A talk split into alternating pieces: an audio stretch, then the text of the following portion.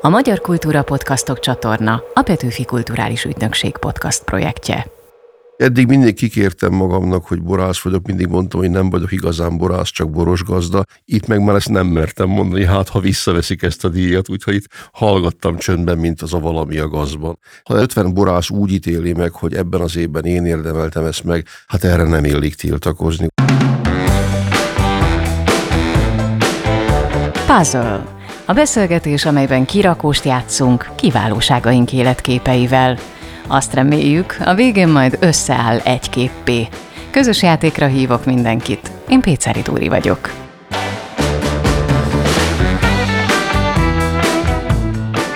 Szexárdi Schwab boros gazda, aki már hivatalosan is a magyar borászat egyik álló csillaga. Idén felkerült a neve a Borászok Borásza Csillagok sétányán. Végzett közgazdász, aki a szőlőművelést és borkészítést nem tanulta, hanem belenőtt. Családjában ugyanis apáról fiúra száll a tudás. A stafétabotot nagyobbik fiának adta át, ő viszi tovább az örökséget, a sikeres családi vállalkozásként működő pincészetet. A Puzzle tizedik epizódjának főszereplője, idősebb Heiman Zoltán, az idei év borászok borásza.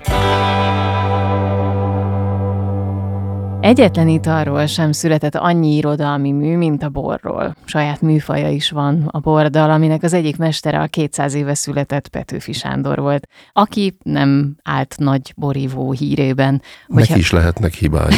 Vagy nem ivott igazán jó minőségű bort, ki tudja. Minden esetre, hogyha lehetősége lenne rá, a Heyman borok közül mivel kínálná meg Petőfit? Hát én valószínűleg kadarkával kínálnám, mert hogy a kadarka itt van velünk az elmúlt 500 évben, a rácok mai néven szerbek hozzák föl a török hódoltság elől menekülve, illetve a törököket kiszolgálva, úgyhogy 1600-as évektől a kadarka itt van velünk, és egy régi hozzánk kötődő fajta gyümölcsökkel, izgalmakkal, szépségekkel és könnyű eleganciával. Egy komoly bor mindig életajánlat is. Ezt Eszterházi Péter írta egy Heyman birtokon tartott borkóstoló után. Ha hihetünk neki, és miért ne hinnénk, mit gondolunk magunkról, ha mondjuk a pincészet csúcsborába, a barbárba kóstolunk bele? A barbár nem a hétköznapok bora. A barbár az egy megemelkedettebb állapot, most nem szellemiségben, hanem egy ünnepi közösség, valamilyen ünnephez kötődő, akár egy szentestének a vacsorájához köthető ital. Tehát mi a barbárt nem isszuk minden nap, egy nemes italról van szó. Aztán, hogyha belekezdünk abba, hogy mit jelent a barbár szó, ez meg a Bartóki Allegro barbaróból deriválódott ide. Ugye egyszerre benne van a Cabernet Franc, meg a Merlot, ezek a nyugati, bordói, kozmopolita világfajták, a maguk eleganciájával, dekadens szépségével, és megjelenik mellette egy baszkföldi tannat, ami egy ilyen robusztus őserő, és megjelenik mellette a kékfrankos, ez a huszáros vagabund pimasság, és ez a, a világfajták eleganciája ebben az őserővel, meg ebben a kis játékos pimassággal adnak egy olyan fajta különleges házasítást, ami azt gondolom, hogy egyedi, egyszerre nagy és erőteljes, ugyanakkor pedig játékos, ha szabad ilyen germanizmussal, jó ivásúsága van. Eszterházival gyakran találkozott, még himnuszt is írt erről. Mivel nyugodsz ennyire? Én szerintem semmivel, mert pont az volt a lényeg, hogy mi egy akkor induló borkollégiumnak voltunk a tagjai, és hétfőnként ködösen borokat kóstoltunk, és senki sem akart több lenni, mint ami, senki sem akart fenkölt lenni. Mi jókat beszélgettünk, diót törve a kezünkkel, vagy sonkát szeletelve, édesanyámnak a töltött káposztáját nagyon szerette. Tehát ez egy ilyen földön járó, a föld örömeit élvező, és e körül beszélgető barátság volt ez nem a csúcsokat akartuk megjárni vele. Talán pont ezért működött. Azt gondolom, hogy igen. A mai napig is óvatosan nevezi magát borásznak, mondván nem vett részt ilyen képzésben, hanem egyszerűen beleszületett ebbe. A Borászok Borásza cím változtatott ezen bármit? Hát annyiban, hogy eddig mindig kikértem magamnak, hogy borász vagyok, mindig mondtam, hogy nem vagyok igazán borász, csak boros gazda. Itt meg már ezt nem mertem mondani, hát ha visszaveszik ezt a díjat, úgyhogy itt hallgattam csöndben, mint az a valami a gazban, úgyhogy nem mertem szólni miatta. Nézze, hogyha egy grémium által, a korábbi borászok borászai által kijelölt 50 borász, akik elvileg hivatottak a magyar borász társadalom krémjét fémjelezni, ha ez 50 borász úgy ítéli meg, hogy ebben az évben én érdemeltem ezt meg, hát erre nem illik tiltakozni, úgyhogy most edesetben elfogadtam ezt a borászok amúgy nagyon nemes és fölemelő címét. Büszke a sváb paraszti gyökereire, a svábság mintaképének is tartják sokan. Milyen a sváb ember? Ha lehet keresni egy ilyen quintessenciát, akkor mi azt szoktuk mondani, magyarok közt mi svábnak mondjuk magunkat. A külföldiek előtt pedig magyarnak mondjuk magunkat. Tehát a, a dolog lényege, hogy ez a svábság, amikor bejött ide, ha szabadna a Vasalbertet parafrálni, hogy ez a kard, mi is vassal jöttünk be, de a mi vasunk az nem kardvas volt, hanem ekevas. Tehát az idebejövő svábok ott a török hódoltság utáni nagy hiátusban azért jöttek ide, mert itt akartak dolgozni, itt akartak beilleszkedni.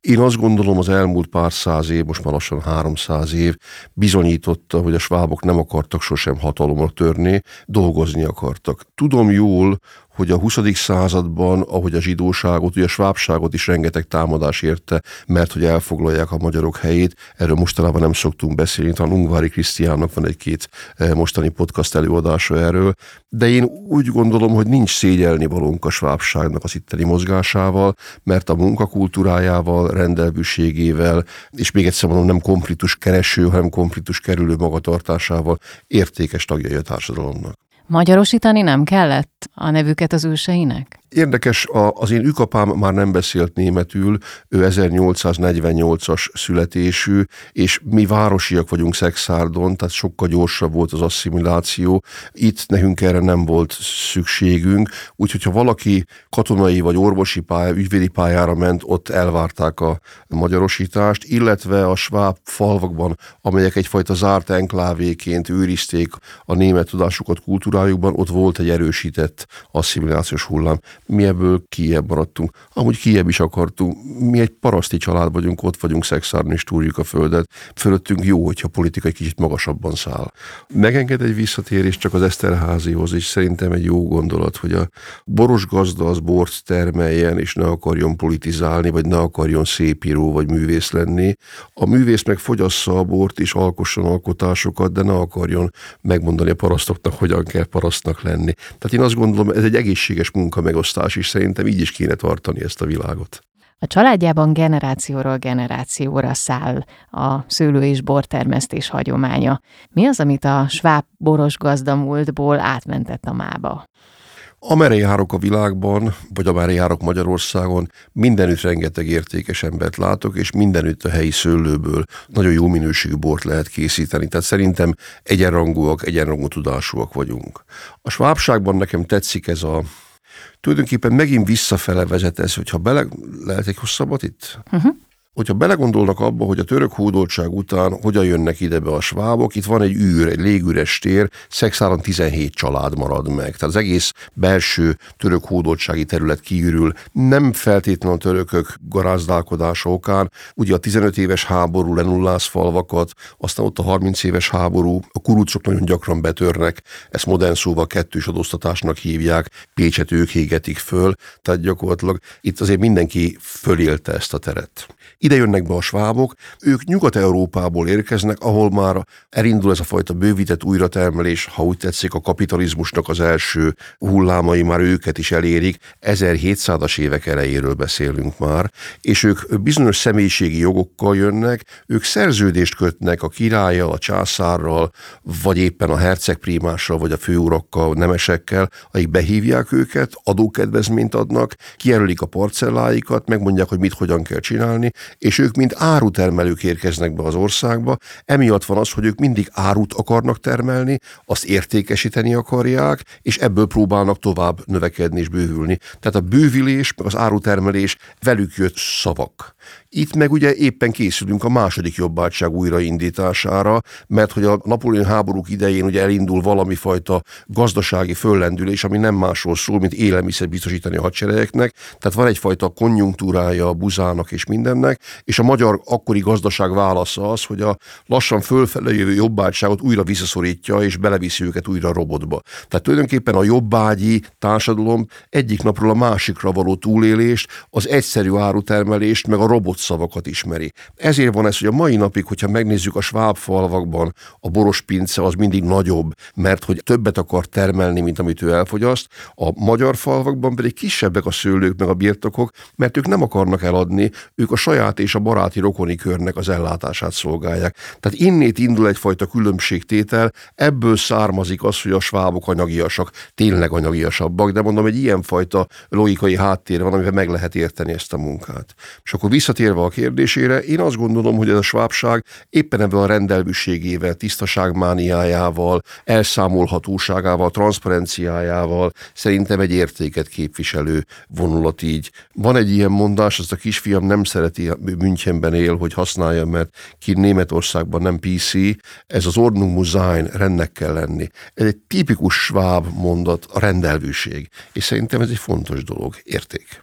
A nagyapja mellett tanulta el a borászmesterség csinyát, binnyát, hogy, hogy nem az édesapjától. Hát mert hogy klasszikus háromgenerációs modell, ugye az apa az elment dolgozik valahol, őt csak este meg hétvégén látjuk, napközben mi ott a nagypapával vagyunk, és nagypapa van otthon a háztáji környéken, és mi neki segítünk. Tehát az eszmélésem az mindig a nagyapám környékén volt, esténként hallgattam őket borozgatva beszélgetni a háborús emlékeikről, tehát én nagyon ilyen nagyapa függő voltam, és nagyon szerettem a Feri papát.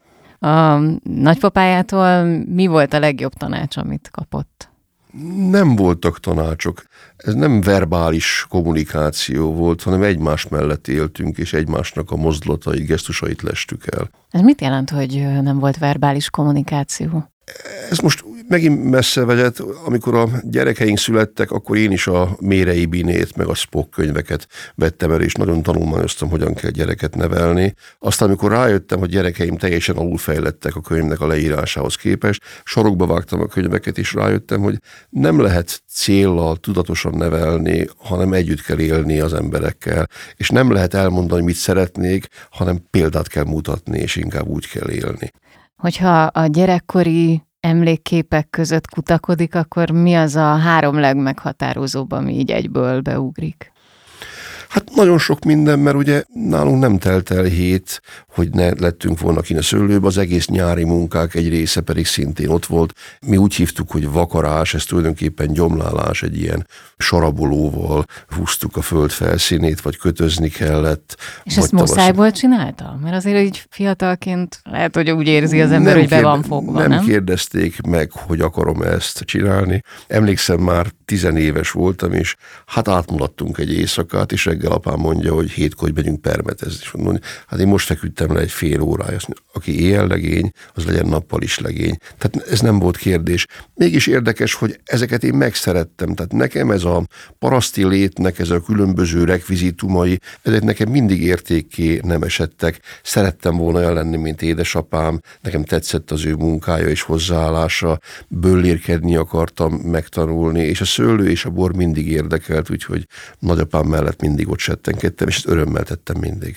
Olvastam az édesapjáról, hogy a háztáji mozgalom egyik nagy előre mozdítója volt. Ez hát miben ugye, nyilvánult? Ő ugye fiatalon, most megint csak évszámokat, 60-ban lesz TS elnök Szexárdon, ő akkor 30 éves, és meglepő, mert amikor a sváb gazdákat be akarják kényszeríteni a TS-be, az volt a reflexió, hogy oké, okay, akkor bemegyünk, elfogadjuk ezt a finom erőszakot, ha szabad ilyen lakonikusan fogalmazni, de akkor az lenne a kérésünk, szeretném magunk közül TS elnököt választani. És apám volt, akinek egyedül volt már addigra ilyen agrár közgazdász végzettség, mármint technikus végzettsége, és akkor megengedték, hogy maguk közül őt válasszák. És ennek volt egy hosszú hőskora, ami azt gondolom rengeteg értékkel, rengeteg példaértékű, meg nagy emberi tartásról tanúskodó részei voltak, elég hosszú lenne ezeket sorolni, de tényleg az látszik, és ezt utólag jöttek vissza a hírek, a halála után kaptam meg ezeket a különböző visszajelzéseket, hogy például a magyarországi háztáji mozgalom, hogy a, a szőlőterület területet is, meg a kukoricát is kiadták harmadosba vagy negyedesbe a gazdáknak művelni. Ő volt az egyik kezdeményezője ennek, tehát tulajdonképpen, ha úgy tetszik, ő hajtotta ezt ki egész országos szinten. A TS maga ben volt az ország tíz legjobb TS-ek között, tehát jól működött. Miért is? Mert a gazdák magukénak érezték, és úgy érezték, hogy ha be kellett már menni, attól még ugyanúgy csinálni kell, mert hogy a miénk. Az az érdekes, hogy annak ellenére, hogy ilyen szép emlékei voltak a borászkodással, a szőlőtermesztéssel kapcsolatban, a munkás ruhát fogalmazunk így, lecserélte ugye öltönyre, és tett egy kitérőt a gazdasági pénzügyi világban. Miért nem volt egyértelmű, hogy borászként folytatja? Pontosítanék, mert a szőlő és a bor az mindig is megmaradt. Most 65 éves vagyok, tehát a 70-es évek első, második felében vagyok gimnazista, 78-tól megyek egyetemre, és én keresem a helyemet a világban, kéne tanulni, mert minden azt sugalja, hogy a magasabb képzettség az egy értékteremtő irány. Abban a korban azért a magánbirtokokról, meg magángazdálkodásokról nem beszélhettünk. Én nem láttam a TS-ben, vagy ahol most éppen zajlott a mező mezőgazdaság, hogy ebben lenne az én szerepem és lehetőségem. Úgyhogy mivel racionálisan gondolkodó típusú ember vagyok, és a matek és a történelem érdekelt, így esett a választás a közgazdaságra.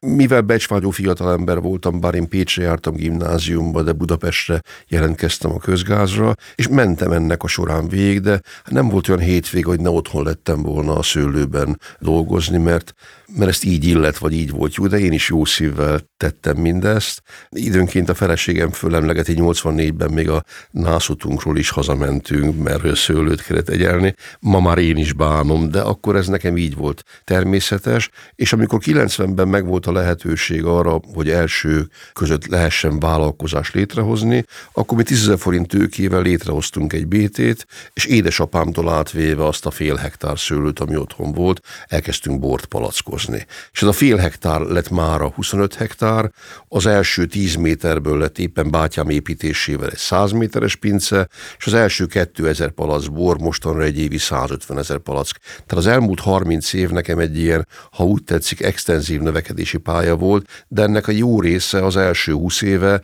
még úgy zajlott, hogy én mellette másút dolgoztam, az ott megkeresett pénzemet forgattam részben ide-be, tehát nincs nyaralunk, meg nincs hétvégi ház, hanem minden a szőlőben van benne. Ma már a fia, ifja Fejman Zoltán irányítja a pincészetet. Egyszer azt mondta, hogy még meg sem születtek a gyerekei, írt egy naplót nekik. Mit jegyzett fel ebben?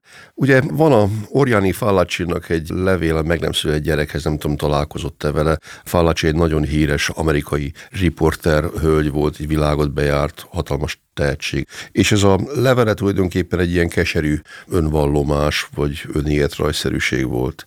86-87-ről beszélünk, én akkor éppen a Magyar Néphadsereg kötelékében töltöttem második penzumomat, és hát nagyon ráértem, az elején titkárnőként dolgoztam egy ilyen rakétabádison, utána pedig konyha ügyeletes lettem, úgyhogy volt időm mellette bőségesen, úgyhogy elkezdtem egy levelet, pontosabban levelem a megszületendő gyermekemnek, és akkor az Oli fiamnak próbáltam én összegyűjteni, hogy ez a világ milyen volt akkor, milyennek láttam, milyen problémáim, milyen gondjaim voltak. 86-87 az épp egy hidegháborús korszak volt, nem tudom mennyire csengőnnek ez, illetve ott ilyen magyar ifjúság, meg ifjúsági magazin voltak a progresszív heti lapok és újságok, és akkor megszólalt már a Nagy Magyarországról, Székelységről egy-két ilyen nagyon finomított gondolat, meg önmagában ez, hogy atomháborúra készülünk, hogy szabad-e ebben a korban gyerek gyereket vállalni, és ezek mozgatták akkor a lelkemet, és ezeket próbáltam kiírni a fiamnak. A könyv most már nála van. Mit szólt a fia, amikor először olvasta? Szereti, hát ugye nem gyerekként adtam a kezébe, 18 évesen adtam át neki, de hogy most is mondja, időnként belelapoz is forgatja. Jó látni a másik embert egy korábbi állapotában, illetve még egy fontos dolog van, amikor arról beszélünk, hogy örökké valóság, akkor nekem az örökké valóság az, amikor apám gesztusát látom, akár magamban, akár a fiamban. És szerintem őnek is fontos az, hogy az ő mostani problémái milyenek lehettek nekem akkor. Amit említett, hogy egy lehetséges atomháború rettegésében az ember elgondolkodik azon, hogy vállaljon egyáltalán gyereket, ez ugye ma is Csak probléma ugye vagy kérdés. Ott is akkor nekem az volt a válaszom rá, hogy én másképp vagyok genetikailag kódolva. Tehát én azt gondolom, hogy ahogy Auschwitzban is születtek szerelmek, az atomháború fenyegetettsége idején is nekem az a dolgom, hogy családot alapítsak, gyereket nemzek, és a gyerekeimet minél békésebben és nyugodtabban fölnevelni. Én azt gondoltam, hogy nekem nem lehet olyan válaszom, hogy akkor inkább megállunk és inkább visszalépünk, mert hogy milyen sors vár rájuk. Nem erre vagyunk, is mondjam, kódolva. Interjúban gyakran elmondja, hogy az édesapja nem annyira támogatta a törekvéseit annak idején, egy kicsit, mint a visszanyeste volna a szárnyait. Ebből a tapasztalásból mi az, amit a fiával való együttműködésbe beépített? Ugye, hogy múlik az idő, azért csomó szempontból azok a rossz érzések, félelmek, indulatok, amiket édesapámmal szemben támasztottam, ezek is finomodnak. Ahogy múlik az idő, egyre jobban megértem őt is, megértem a félelmeit is, megértem az ő kudarc élményeiből fakadó bizonytalanságát is, tehát egyre jobban hiányzik, hogy nincs itt velünk, hogy nem lehet még megkérdezni csomó dolgot. Ugyanakkor ő egy egyke ember volt, oroszlán csillagképből, TS elnök, szóval ez három egy, ezek külön-külön is már elég nagy terhek, de három együtt egy olyan megalomán, maximalista, de csak a saját igazát valló ember. Úgy szoktam fogalmazni, hogy volt világ apám előtt, meg lesz világ apám után, de amíg apám volt, ő volt a Héliosz, ő volt a nap. Tehát ő úgy gondolkodott a világról, hogy csak ő tudja, hogy jól. Erre szoktam ilyen kicsikét negatívan mondani, a söprűt nem tudtam jól fogni a kezembe, arra is rászólt. Disznóvágáson kivette inkább a kezemből a kést. Ő nem szúrt, de adott inkább egy másik kés, mert szerint ebben kéne jobban szúrni. Na, hogy apám apámban volt egy ilyen alapállás, és ő minden eszközzel megpróbálta azt képviselni, hogy ő hogyan gondolja, és úgy, csak úgy jó, ahogy csinálni. És ebbe én azt gondolom, hogy a bátyám bele is rokkant egy kicsit, mert hogy ő kapta meg első kézből ezt, ő, ő hazaköltözött szexárra, ő volt az első, ő volt a nagyfiú.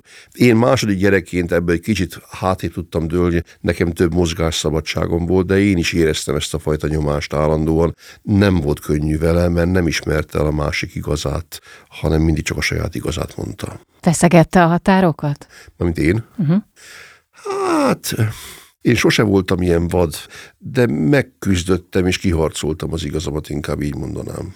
És akkor mi az, amit mondjuk így tanulságként leszűrt, és a fiával való együttműködésben másképp próbálja ugye csinálni? Ez, ez kettőség, ugye, ahogy említettem a bátyámnak ezt a szenvedését édesapám mellett, ebből azt fogadtam meg, hogy a, az első szülött fiomra kimondottan nagyobb hangsúlyt helyezni, hogy ne, ne felsőbbrendűségi, hanem inkább egyenrangúsági érzés legyen. Tehát mellé rendeltek vagyunk egymás mellett. Sokkal inkább kerestem vele a baráti hangot és az egyenrangúságot, és mindent megbeszélni, semmint, hogy megmondjam, mit hogyan kell csinálni. Ugye ezt visszacseng, korábban beszélgettünk jóval erről, hogy nem mondani, hanem csinálni kell, és az sokkal jobban működik. Kettő, ez a fajta ilyen autokratikus magatartásokban, hogy ő megmondja, mit hogyan kell csinálni. Ebből én meg azt szűrtem le, hogy nem szólunk bele az életébe, nem az van, hogy hogyan kell csinálni, inkább kérni vagy tanácsolni, ha kérdi, akkor véleményt mondani, de ez ma az ő élete és az ő sorsa. Úgyhogy amikor még messze-messze nem volt a borászatnak a tagja, én akkor is kértem a véleményét, hogy mit szólsz, mi ezt szeretnénk csinálni, így szeretnénk csinálni, elfogad-e, egyetértesz-e vele. Hazajött, 30 éves volt, akkor kineveztük főborásznak, rögtön bevezettem a családon belül, hogy mindenkinek vétójoga van, tehát a feleségemnek, jó magamnak, meg a fiamnak bármilyen közös döntésben joga van arra, hogy megszüntesse ezt a döntést, ha úgy van hozzáérzése. Ez egy felelősség teljes döntési mechanizmus, nem is javasolnám nagyvállalati modellként, de mi egy kis vállalat vagyunk, nálunk ez működik. Ez azt jelenti, hogy mindent, mindent a velejéig megvitatunk, de mikor a végére értünk a vitának, és valahogy eldől, már a fene sem emlékszik arra, hogy kitalálta ki az egészet, mindenki a magáénak érzi, és ha van köztünk konfliktus, már pedig miért ne lenne, akkor mindig átvezet bennünket rajta, hogy egymást tiszteljük és szeretjük, meg jól működik a cég. Tehát ha jól működik, akkor valószínűleg valamit jól csinálhatunk. Ez meg úgy segíti átgördíteni a, a kátyukon a kereket. Ha egyik fia sem választotta volna a borász szakmát vagy hivatást, csalódott lett volna? Biztos vagyok benne, hogy igen. Én mindig azt mondtam, hogy én örülnék, ha valamelyütök választaná a borász szakot. Ha nem is választjátok, legalább ne adjátok el, mert nekünk annyi munkánk van benne Ágival, hogy ezt nem kéne elfecsérelni, úgyse kapnánk annyit érte, mint amennyi munkát beletettünk. De ha valamelyik választja, a másiknak más utat kell keresni, megint ezek a svábok. Miért? Mert ez a szokás. Az első szülött, vagy valamelyik viszi tovább a céget, a másik elmegy papnak, katonatisztnek, vagy orvosnak. Ez a modell. Volt a modell a múltban. Ebben is lehet De újítani, nem? Mindent át lehet alakítani. Erre is van egy történetem majd a kisfiam fele. Éppen most Burgundiában jártam, és ott éltem ezt meg, hogy épp Napóleon törvénye volt, hogy minden vagyon, minden testvér között egyenlően szét kell osztani. Jogos? Jogos. Demokratikus? Demokratikus. Minden birtok szét lett aprózva sok kicsi parcellára. Itt most nem arról beszélünk, hogy a kisebbik fiam nem kap vagyon, nem tulajdonos társa ennek a borászatnak, de ügyvezetőként, vezetőként csak egy tudja vinni, ne kezdjék egymás mellett akár rivalizálva szétszedni az egészet. Tehát tulajdonos társak, de az egyik, aki benne van, ő valamennyivel erősebb tulajdoni hányaddal bír. A szőlőterületek majd, mint terület, az majd feleződik meg, mert azt tulajdonképpen vagyontárként mögöttük marad. És ettől pedig a gazdasági modell meg életképesen megy tovább. Ez kevésbé demokratikus, hogyha úgy tetszik, ám bár ezt meg lehet gyerekekkel beszélni, és ők is elfogadták és megértették, de hatékonyságban, működési elvben, meg átörökítés lehetőségében sokkal izgalmasabb. Így aztán a kisebbik fiú Münchenben orvos. Elég komoly borfogyasztó. mi volt az az történet, amit szeretett volna esni? Zoli hazajön, ugye ő 15-ben érkezik haza, fiatal, hát ő megjárja Geisenheimet, ott jár egyetemre, ott megkapja a német rendelvűséget, megint az Ordnung Musein kategóriáit, majd akkor indul el egy mesterképző hat egyetem összevonásával, ez Montpellierben kezdődik, egy rövid Bordóval, majd Udinében fejeződik be, egy két éves mesterképző tanfolyam, ahol a szó nemes értelmében az universitást kapja, tehát az egységet kapja, tehát igazából nem probléma a megoldásokra ad megoldó kulcsot, hanem a problémák megértésében és a lehetséges megoldásoknak a tárházában való válogatásban ad egyfajta gondolkodási receptúrát. Hazaér, és ebben a hatalmas becsvágyával, mint egy csikó szét akar rúgni a karámot, itt minden rossz, amit a szülők eddig csináltak, menjetek haza, pihenjetek, majd én megoldok mindent. Ezeket a fajtákat ki kell vágni, mert itt nem nincs szükség, erre kell menni. És egy picit dugulj már el, legalább vegyél levegőt, hát nem így működik a világ, hát legalább amiből élünk, amiből a pénzt csináljuk, ahhoz már ne nyújj hozzá, ne kezd szétszedni az egészet. És egyszer elém áll hogy mit várok én el tőle. És én bevallom, én nem készültem erre a kérdésre, és ott ilyen lányos zavaromban azt találtam mondani, hogy tíz éven belül csináld meg a világ legjobb kadarkáját. Ami, ha akarom, nagyon nagy elvárás, de lehetünk vagy 20 minőségi kadarka termelők, tehát azt gondolom, hogy nagy elvárás, de még valamennyire feasible, mondja az angol, tehát elképzelhető. Megmondom, még egy dolog van, hogy tíz éven belül tedd föl a Heimann nevet ebben az európai borkészítés középosztályának a felsőbb régiójába. Tehát ha úgy tetszik, egyfajta családnév ismertséget adni itt a szakmán belül. És szerintem ebben is nagyon szépen jó irányban megy előre a kapcsolati minden évvel. És eltelik pár év, és itt jön a párhuzam, mondom, Zoli, lenne még egy gondolatom. Hát tudod, hogyha valaki tíz éven keresztül állandóan minden követ megfordít és megnézi, oda való-e, mindent állandóan újra helyez és újra gondol és újraépít, ezt úgy hívják, hogy kreativitás és innováció. De ha valaki tíz év után továbbra is a köveket emelgeti és át akar rendezni mindent, ezt meg úgy hívják, hogy impotencia. Na ez volt 17-ben, 18-ban kihozta az új termék családját, úgyhogy hogy ezért nem tudom, de úgy a helyén volt a gondolat, és bocs, hogy ez beugrott erre a történetre párhuzamban. Hanvas Béla azt írja a bor filozófiájában, hogy helyesen jó bort csak azt tud inni, aki költőket olvas, képekben gyönyörködik, és muzsikát is legalább hallgat, ha már nem csinál. Ön szereti a komoly zenét. Mit ajánlana mondjuk a Heyman féle szexárdi bikavér kóstolgatása közben? Hát most improvizálok, de hát, hogy stílszerűen Kodálytól valamit a Hári János Szvidből, mert hogy Hári a szexárnak a hadováló nagybeszédű embere volt. Miért kihívás szexárdi bikavért készíteni? minden volt kihívás készíteni, Nekünk van egy kis sértettségünk, mert egy darabig elvették tőlünk a bikavér név használatát. Ez nem régen volt, ez a 80-as években volt, és 90 környékén küzdöttük vissza magunkat, ezért ebből a sértettségből van egy becsvágyunk, hogy megmutassuk, hogy a szexárdi bikavér is legalább olyan jó, mint az egri. Igen, azt akartam is mondani, hogy az én fejemben úgy él, hogy az egriek vérében folyik a bikavér. Ugye a 19. század nemzeti romantikájában úgy szépült a világ, hogy a dobó kapitány az egri hős várvédőknek bort vitetett, és a szakálukon megcsillanó vörös bort a törökök a bika vérének gondolták, és ettől menekültek el a várfalai alól. Ez több ponton sántít. A középkorban Magyarországon fehérbort ittak és fehérbort készítettek.